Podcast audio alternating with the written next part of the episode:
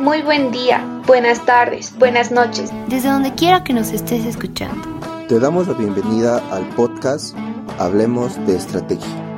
En este podcast vamos a aprender, dialogar y debatir respecto a teoría y herramientas estratégicas de actualidad que te servirán para tu negocio, emprendimiento o para el día a día de la empresa en la que estés trabajando. Esperamos que este podcast te sea de ayuda y que aprendas un montón. Bienvenidos al episodio número 11. Hoy hablaremos sobre responsabilidad social empresarial. No fue hasta la última década del pasado milenio que este concepto comenzó a tomar profundidad, incorporándose a la cultura organizacional de muchas empresas a nivel mundial. La llegada de la globalización y el, desarrollo de más conciencia ecológica y el imparable avance de la tecnología fueron algunos de los factores que incentivaron el auge de la responsabilidad social empresarial.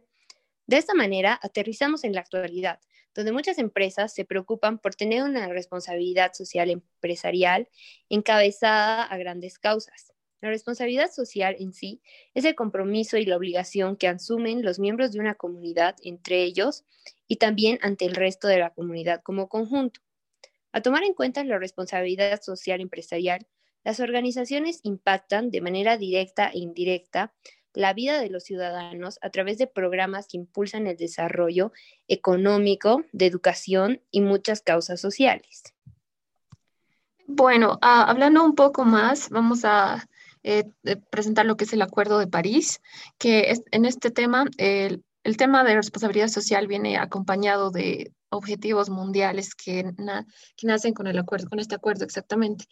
Eh, bueno, el Acuerdo de París dentro del marco de, la Convención Marco de las Naciones Unidas sobre el Cambio Climático es adoptado en diciembre del 2015, donde los firmantes eh, son 193 estados, los cuales son miembros de la ONU.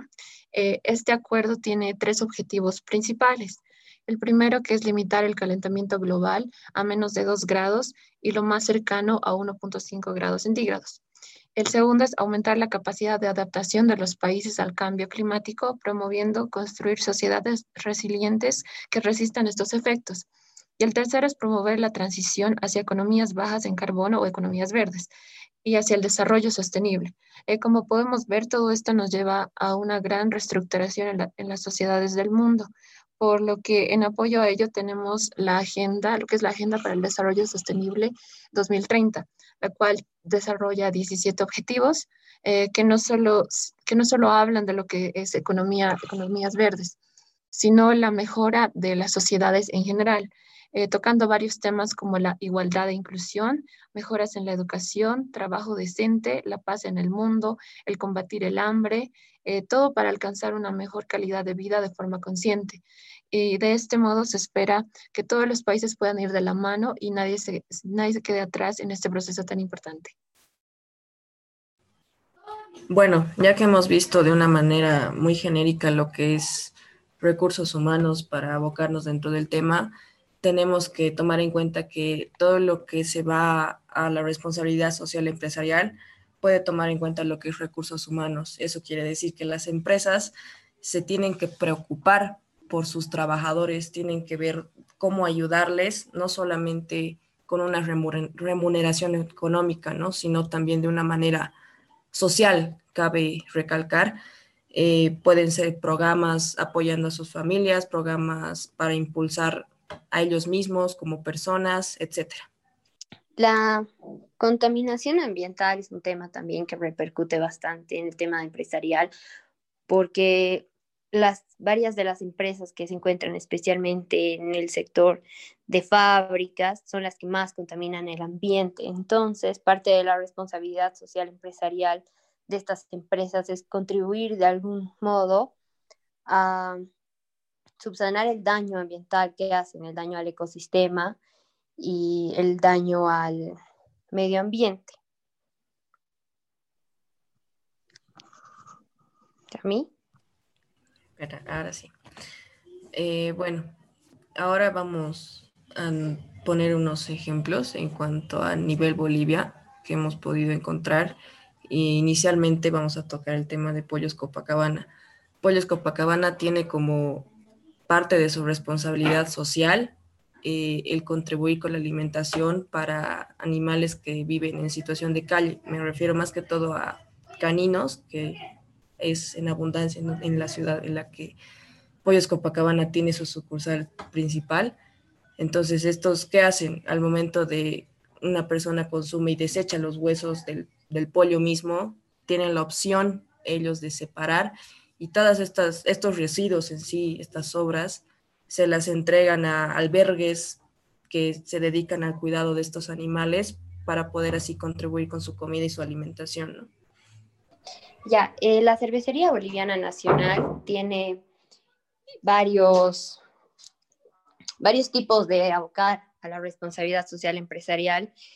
Entre ellos, uno de los más importantes es el que tiene justamente con el cuidado del medio ambiente, donde se encargan de la producción responsable y hacen un uso eficiente de sus recursos, tales como el agua, la reducción en la huella de carbono y generar negocios inclusivos que están enfocados principalmente al reciclaje de sus productos y de sus residuos.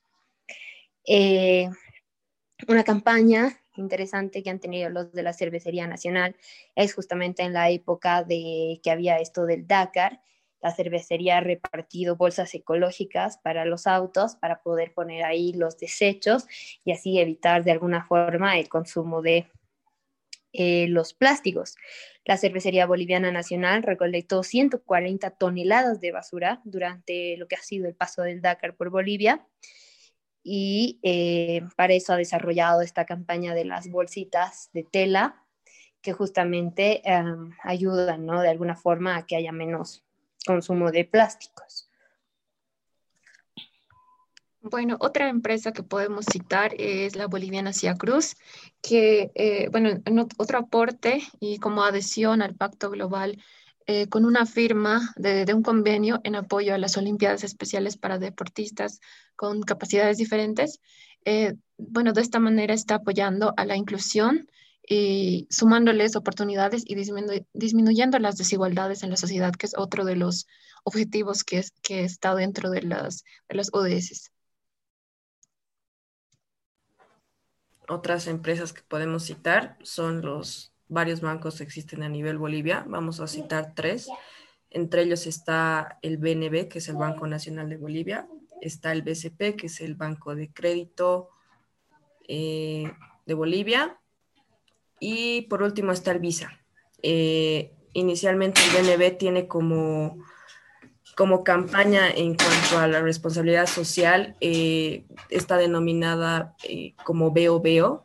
Esta campaña se basa en pagar los, los gastos médicos, más que todo en cuanto a oftalmología para personas que tienen discapacidades.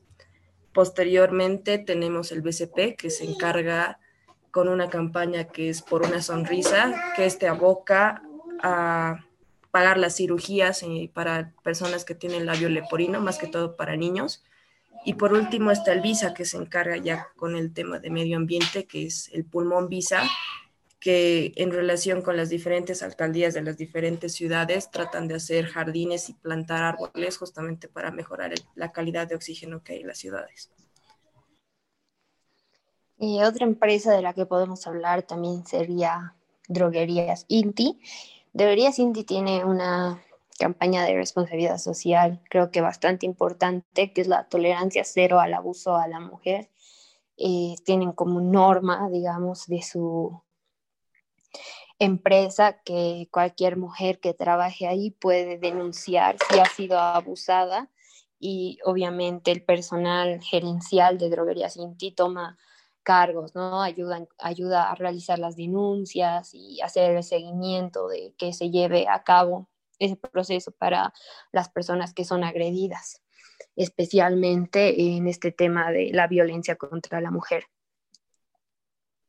Mm, bueno, por último tenemos a la empresa Tigo, que bueno, Tigo tiene como un, propósito que es el de construir autopistas digitales que conecten personas, mejoren sus vidas y desarrollen comunidades.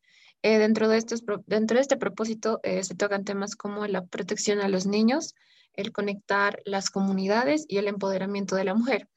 Eh, Tigo, Tigo eh, eh, promueve esto con la ayuda de lo que es la conectividad. Gracias a, ellos dicen que gracias a una buena conectividad se puede facilitar a toda la sociedad a que tengan acceso a estas herramientas digitales para que todos puedan ser parte de este, de este nuevo proceso de cambio, podríamos decirlo. Bueno,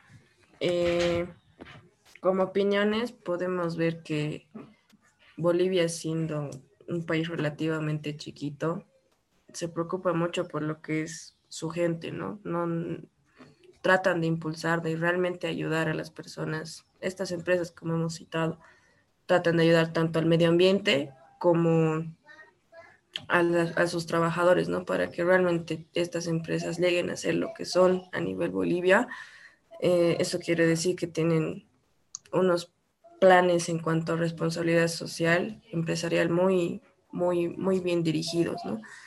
En cuanto, en lo personal, pienso que es bastante importante, ya que eh, creo que se lo toma muchísimo más en cuenta tanto una persona y obviamente se toma muchísimo más en cuenta hoy en día lo que es el medio ambiente, ¿no?